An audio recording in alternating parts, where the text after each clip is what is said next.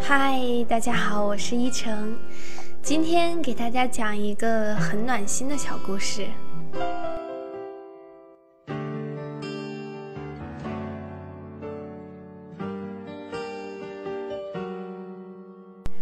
二零一六年的跨年夜，我没有看各大卫视的晚会，只是一个人看完了五月天二零一二年诺亚方舟演唱会的视频。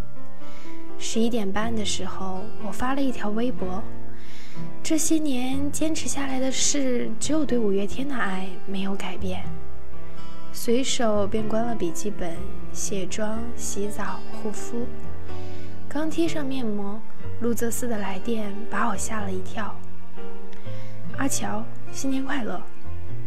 陆泽斯的声音变得很粗重。谢谢，新年快乐，阿乔。陆泽斯叫了我的名字，以后却是沉默着没有接话。手机里传来燃放烟花的声音和陆泽斯轻微的呼吸声。那没什么事的话，我就挂了。这一年你过得好吗？陆泽斯抢在我挂电话之前开口了：“挺好的，那就好。”我和陆泽斯没有互道再见，便匆匆结束了通话。我按住了扑通直跳的心。我和陆泽斯已经好几年没打过电话了，久到我都想不起来上一次通话是什么时候了。挂了电话以后，我犹豫了半天，还是把刚刚发的那条微博删除了。这些年坚持下来没有改变的。其实，除了五月天，还有对路泽斯的爱。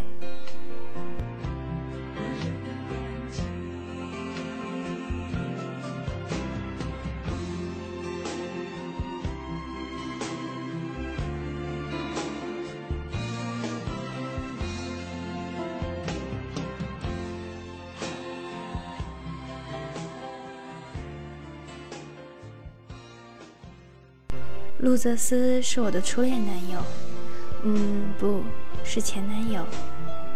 大二的时候认识陆泽斯，那是一场生日派对，室友 C C 要帮男朋友庆生，他把我们宿舍五个人都拉过去凑人数。到了饭店，一起来的还有 C C 男朋友的室友，陆泽斯就是其中一个。个子很高，体型偏瘦。留把寸头，还有不爱说话，这就是我对陆泽斯的第一印象。那天来的人不是很多，加起来也才十个人。酒足饭饱后，大家交换了联系方式。接下来的一周，我的两个室友和 C C 男朋友的室友发展成了恋爱关系，大家都开玩笑说 C C 真是个心机女，C C 也不介意。还对我挤眉弄眼，那个叫陆什么斯的呆子有没有找你聊天啊？其他室友也纷纷唏嘘瞎起哄。算起来，我是全寝室唯一一个没有谈恋爱的。之后，陆泽斯跟我告白，他送了我一盆玫瑰。南桥，我挺喜欢你的，你可以和我交往吗？我愣了片刻，点头答应了。大家都说路泽斯用一盆芦荟就把我捕获了，真是赚到了。只有我知道他认真的模样，让人无法拒绝。和路泽斯在一起后，我发现他其实也没有大家说的那样木讷。他学的是计算机专业，时不时会设计一些很 Q 的表情发给我，或者制作一些搞笑视频。但人无完人。交往半年的时候，我发现陆泽斯喜欢看乡村爱情题材的电视剧，这简直让我大跌眼镜。在之后，我又发现他经常光顾学校门口的夜宵摊，点些鸡肝、鸭肠之类的东西。就像多米诺骨牌，只要有一个缺点被发现，其他潜藏的缺点也很快就浮出水面。陆泽斯的毛病真不少。经常丢三落四，生活作息不规律，夏天穿人字拖去上课等等。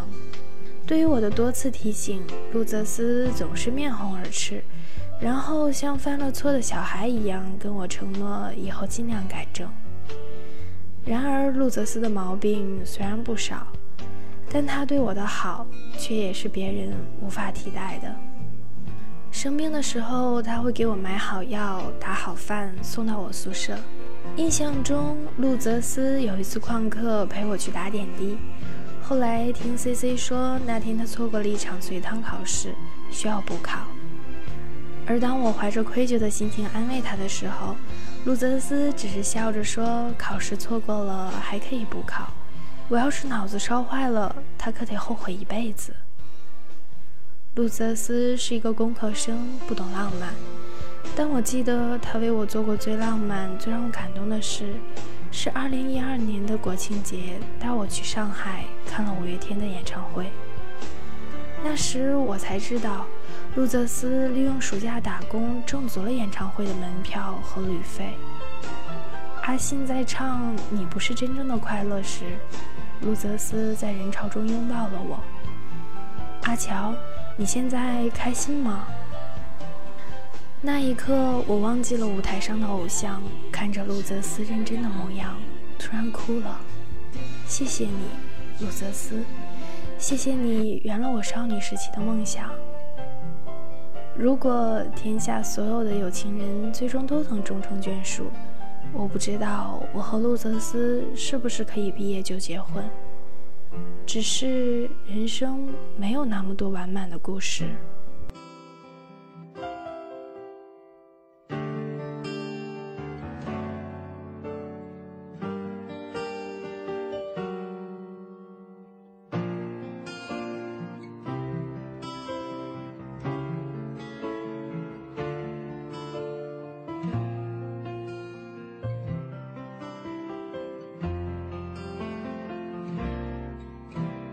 和路泽斯分手是我提出来的，在一起是他说的。虽然知道说分手很残忍，但现实不容许我优柔寡断。我们要毕业了，路泽斯有了去一家世界五百强企业工作的机会，地点在广州，而我因为家里的原因要留在本地工作。路泽斯有些举棋不定，我开始慌了。以他的性格，极有可能放弃广州的工作。拍完毕业证的那天晚上，我约陆泽斯去吃料理。饭桌上，陆泽斯正在倒酒，我不合时宜地抛出了这个沉重的话题：“分手吧。”为什么？陆泽斯脸上的表情严肃起来。因为我受不了你了。我把之前对他的不满一件不落地罗列出来。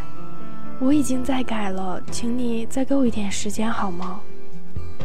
路泽斯用的几乎是乞求的语气。我不顾路泽斯的挽留，提前离开了餐厅。后来听 C C 说，那天路泽斯喝得不省人事，被室友带回了宿舍，还一直叫我的名字。分手以后，路泽斯渐渐淡出了我的世界。两年的感情早已成为一种习惯。我用了半年的时间才适应没有路德斯的生活。C C 看到我一蹶不振的样子，问我这又是何苦呢？天底下的异地恋情侣一抓一大把。不是这样的，我不是没想过和路泽斯谈一场异地恋，只是我太依赖他了。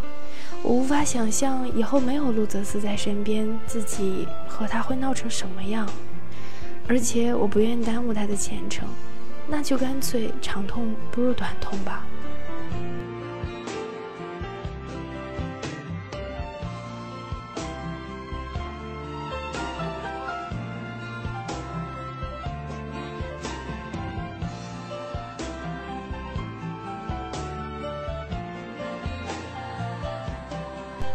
当路泽斯出现在我家门口的时候，我一度以为我出现了幻觉。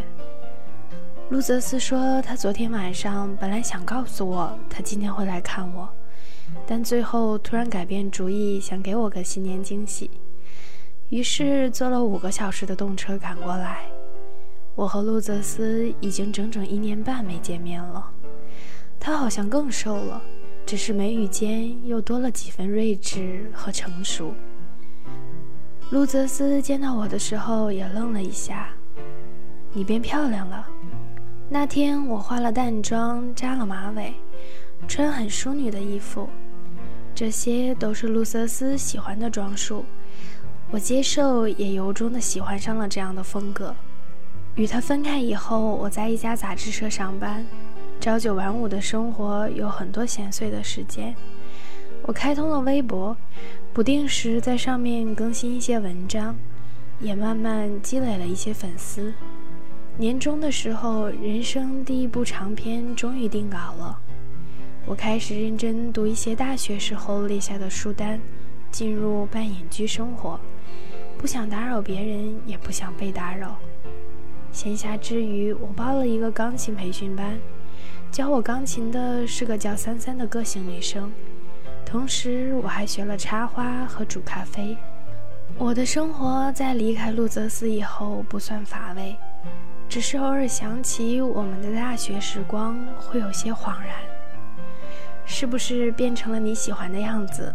我笑着调侃道。路泽斯脸红了一阵，然后点点头。他还是那么容易脸红。我给路泽斯煮咖啡的间隙，路泽斯打量了客厅一圈，说道：“你比以前更会生活了。”我默然。路泽斯见到我不说话，又绕到我面前：“阿乔，其实当初你根本就不是因为无法忍受我的坏习惯才提分手的吧？这也能被你猜到。”路泽斯笑而不语，两个人沉默了许久。路泽斯告诉我，他看过我的每一篇博客，我震惊不已。和路泽斯分手以后，除了微博，我已经没有其他社交软件。而我记得路泽斯以前不用微博。不过，人终究是会变的。路泽斯又说，他现在已经不爱看乡村喜剧了。也很少吃烧烤，拖鞋也只在家里穿，而且最晚也会在一点之前睡觉。说到最后，路泽斯问我愿不愿意再给他一个机会。我看着路泽斯期待的眼神，突然有些鼻酸。他说的那些变化，我又怎么会不知道？每次他更新朋友圈的照片，我都很想点个赞，然后告诉他你变了好多。路泽斯的优秀一度让我倍感压力，但现在想想，正是因为他的优秀，我才没有停止前进。我不想只是他光环下的一抹阴影，尽管我们已经分开了。其实你真的不用为我改变那么多。路泽斯摇摇头，我应该谢谢你才对，谢谢你让我变得比以前更好，而且我也喜欢自己现在的状态。路泽斯的改变当然不只是看电视、吃夜宵这些鸡毛蒜皮的事情，就像我的改变也不只是在他喜欢的外形。真正的改变是我们都变成了对方和自己都喜欢的人。咖啡已经煮好了，那你为什么想要和我重新开始呢？路泽斯接过咖啡，我在想，你可以喜欢一个乐队那么多年。这样的女生一定很长情的，那万一不是呢？阿乔，我不想每天都只能偷窥你的微博才能知道你的生活了。路泽斯答非所问。我沉默了片刻，其实我也不想靠朋友圈才能知道你的动向了。我和路泽斯都笑了。